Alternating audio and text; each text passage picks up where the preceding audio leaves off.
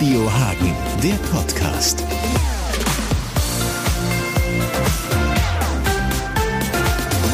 Kinder um einen herum und äh, ja, seien es jetzt die eigenen oder auch was man so von anderen hört. Ich würde gerne von dir zum Einstieg wissen, was so dein Eindruck ist, was momentan so die größten Baustellen bei Kindern sind. Mm, die größten Baustellen sind äh, unsichere Eltern, ja, die vielleicht Dinge vor den Kindern diskutieren, die die noch gar nicht so einordnen können. Ne? Also alles, wo man als Eltern aus der Ruhe und Entspannung rausgeht und ähm, das überträgt sich halt. Ne? Da ist keiner von uns frei von. Das, das ist bei allen gleich. Ist ja gerade im Moment auch, ich meine, seit zwei Jahren bei der Pandemie so, dass da häufig vielleicht die Eltern mal über Dinge sprechen, äh, die dann, wo ein Kind dann irgendwie baff ist oder jetzt gerade Ukraine und so, das kenne ich von zu Hause ja auch, dass da natürlich die, die Ohren immer länger werden. Äh, das heißt, du würdest da aber schon sagen, da kommt es dann auf den Umgang damit der Eltern an, was dann das Kind sozusagen damit machen kann. Ja, ganz genau. Und die äh, Reaktionen der Kinder, das äh, zeigt einfach, wie die das verarbeiten, ne? wie die damit umgehen. Ja. Und ähm, ein weiterer Punkt ist sicher auch der ganze Bewegungsmangel, ne? einfach durch dieses Rumhocken. Ja, das macht sich bemerkbar und auch das, ähm, ja, das verarbeiten die ganz geschickt, ja, und suchen sich andere Mittel und Wege, ne, wie es ihnen einfach gut geht. Und da stehen jetzt viele Eltern sicher auch vor der Herausforderung, denen einen hohen Medienkonsum wieder abzugewöhnen, ne? der ja verständlicherweise dann erstmal da war. Also das ist alles eine Herausforderung. Ja. Jetzt ist ja die Analyse das, das eine und das andere, der nächste Schritt ist ja dann, so wie du das vorhast und wie du da auf dem Weg bist, Kinder coachen zu wollen und da als Coach eben an den Start zu gehen. Ähm, kannst du sagen, wie da der Verlauf war? Ich meine, das, das muss man sich erstmal zutrauen, da muss man auch ein bisschen Handwerkszeug irgendwie haben. Und dann muss man es auch tatsächlich immer noch äh, am Schluss noch machen. Das sind ja mehrere Schritte. Wie, wie ist das so abgelaufen? Ja gut, ich bin jetzt äh, Sozialarbeiterin, daher lag das nah. Ähm, und äh, ich habe mich entschieden für eine Ausbildung bei Stark auch ohne Muckis. Ähm, erstmal sind die TÜV zertifiziert und glaube ich ziemlich gut da drin. Ähm, ich wollte einfach richtig coachen lernen und das habe ich da gemacht. Und das Gute war, dass wir während der ganzen Ausbildung immer direkt in die Umsetzung gegangen sind und dass ich jetzt auch eine ganz tolle Prüfungsfamilie haben durfte, ja, wo ich auch direkt in die Praxis gehen konnte und das war ganz wunderbar. Ja. Hat große Freude gemacht, allen Beteiligten zum Glück. Vielleicht kannst du uns da ja mal mitnehmen. Ähm wollen jetzt nicht da äh, datenschutztechnisch ins Detail gehen, aber du kannst ja vielleicht mal sagen, was da so für für Baustellen wieder waren und, und vielleicht auch, naja, wie findet man die? Man hat dann ein Kind gegenüber äh, und muss ja auch erstmal so, eine, so ein Gespür dafür kriegen, eine Beziehung aufbauen, die darf aber vielleicht auch nicht zu eng werden oder sein. Wie, wie läuft das ab? Das spielt alles damit rein. Bei so einem Familiencoaching, äh, ja, da geht man in die Familie und da kann einfach jeder erstmal zu Wort kommen und seine Wünsche und Bedürfnisse äußern. Und allein das schon ist ein tiefer Prozess, dass man sich an einen Tisch setzt und den anderen zuhört. Auch in Momenten, wo einem das vielleicht auch als Elternteil gar nicht so leicht fällt, das Kind mal reden zu lassen. Vielleicht ganze zehn Minuten lang, ja. Und die Ehepaare sich gegenseitig mal zuhören können. Und ähm, ja, allein das bewegt schon unheimlich viel. Ja. Und den Kindern gegenüber tritt man halt als Coach ja wie eine Wunscherfüllerfee auf, kann man so sagen. Ne?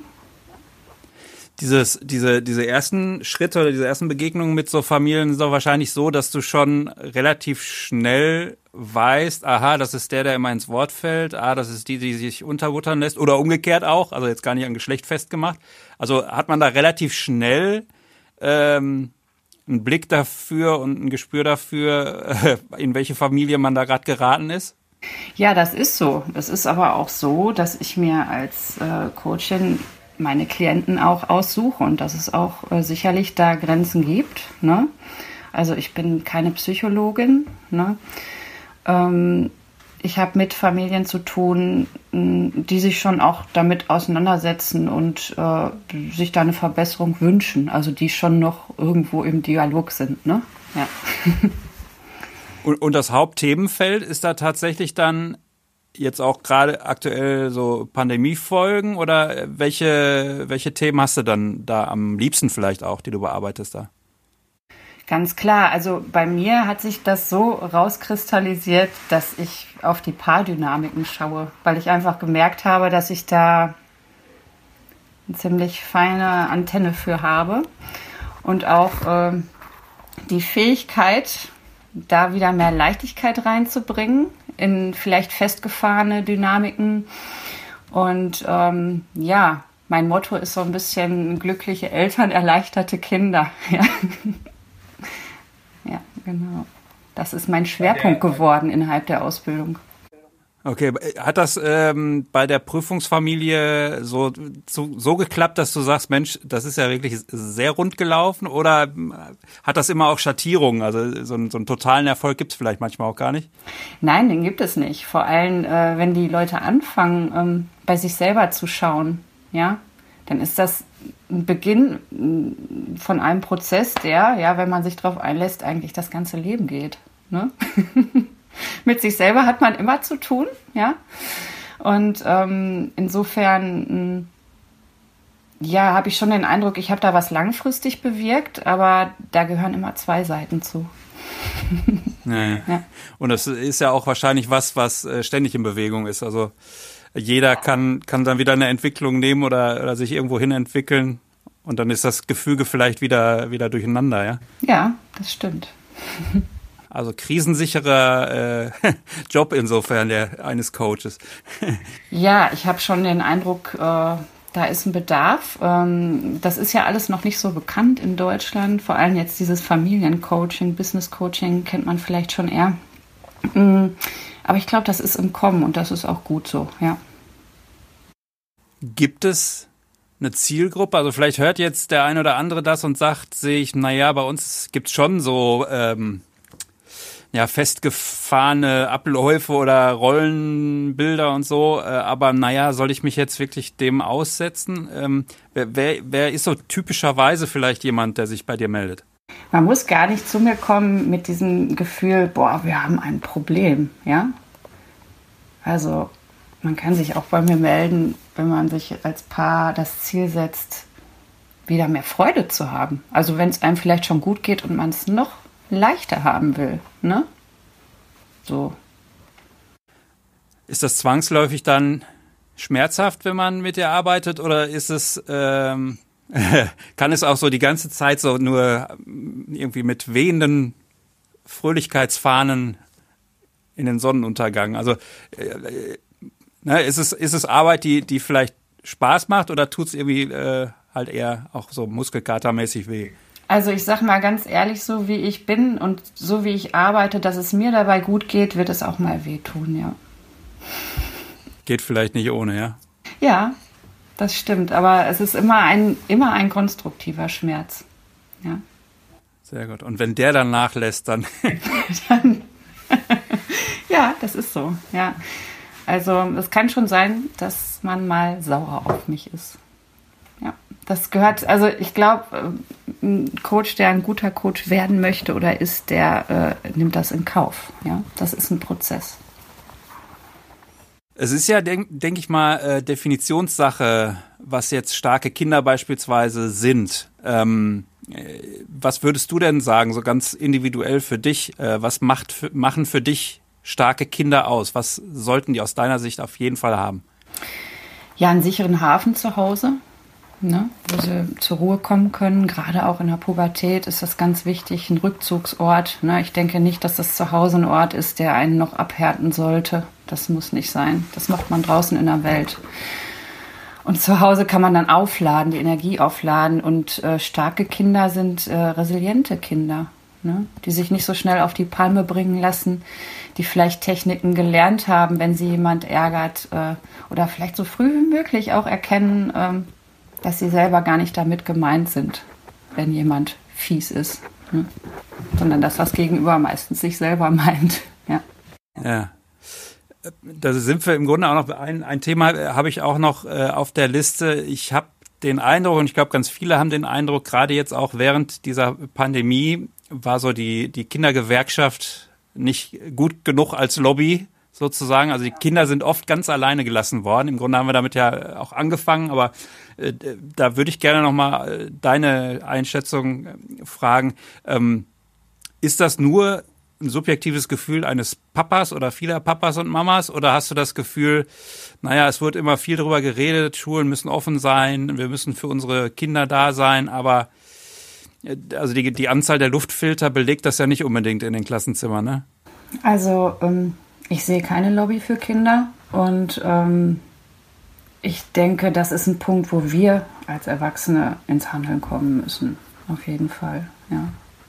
Ich sehe da eine Riesenlücke vieles, was mich bedrückt hat, ähm, wo ich die Nachrichten auch gar nicht mehr sehen wollte.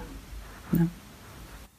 Das Gemeine ist wahrscheinlich, dass der Organisationsgrad da nicht, äh, ja, nicht gut genug ist, sondern dass halt viele Mamas und Papas oder Einzelpersonen da äh, sich Gedanken machen und äh, da ist nicht so richtig, da gibt es keine IG Kind oder sowas, ja, das wäre vielleicht manchmal gar nicht schlecht ich bin da bei mir geblieben und habe einfach geschaut, äh, was kann ich denn jetzt tun? Und äh, die Konsequenz daraus aus der Überlegung war eben diese Ausbildung.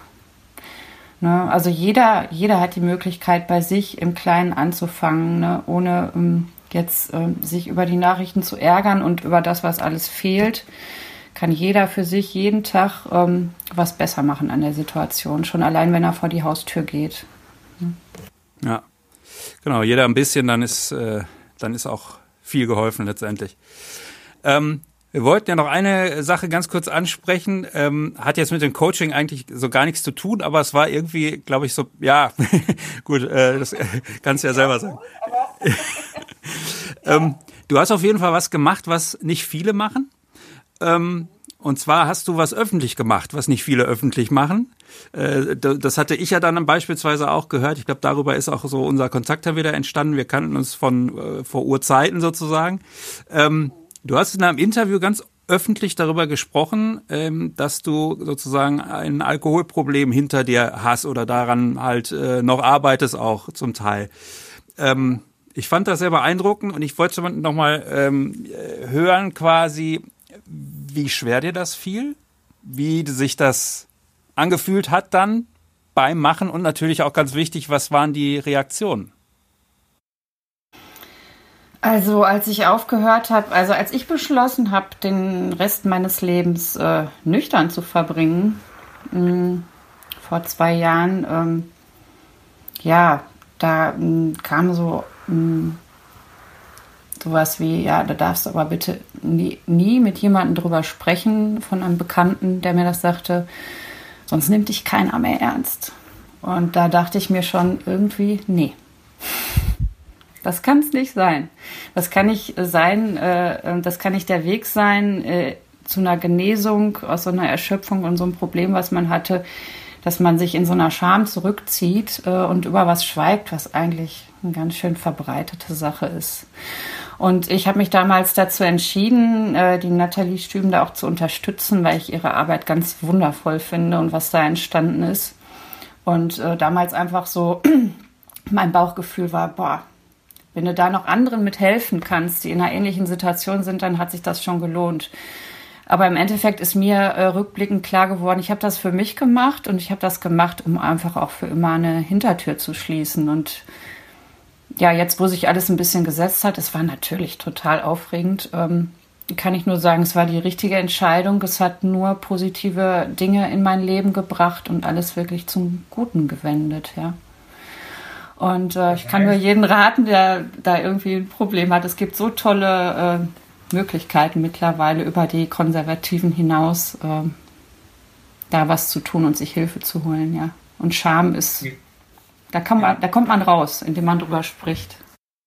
Die Reaktionen, die es gab, die waren ja, glaube ich, ich weiß nicht, ob da, ob da auch was Negatives bei war oder was, was Doofes, aber ich habe eigentlich, glaube ich, nur dann gelesen, so Respekt, Hut ab und so zeigt ja auch, wie ähm, das Thema Alkohol so, so tabuisiert ist oder so im Dunkeln ist, obwohl es um uns rum ist und legal und so, ne? Ähm, ja. Aber, aber also hat dir, das hat dir wahrscheinlich auch gut getan, aber im Rückblick sagst du, vor allen Dingen habe ich das für mich gemacht. Ja, das war für mich irgendwie Teil dieses äh, Genesungsprozesses. Ne? Ich habe ja bei der Natalie ähm, dieses die ersten 30 Tage ohne Alkohol Abstinenzprogramm gemacht. Und es war so toll und äh, hat mir so äh, geholfen, dass irgendwie diese Teilnahme an dem Podcast, äh, weil ich war ja irgendwie von Anfang an dabei, ich war einer der ersten 50 Teilnehmer, jetzt sind es bald 2000 in der Gruppe. Ähm, für mich war es so eine logische Abfolge, die, das alles abzurunden mit diesem Podcast. Ne? Weil es irgendwie gehörte es gefühlsmäßig dazu. Ja? Jetzt hast du das geschafft, jetzt redest du noch drüber und dann kann dir eigentlich nichts mehr passieren, weil am besten wird man gesund, wenn man aus der Scham rausgeht. Das ist definitiv also, so. Auch starke Valeska. Dankeschön. Radio Hagen, der Podcast.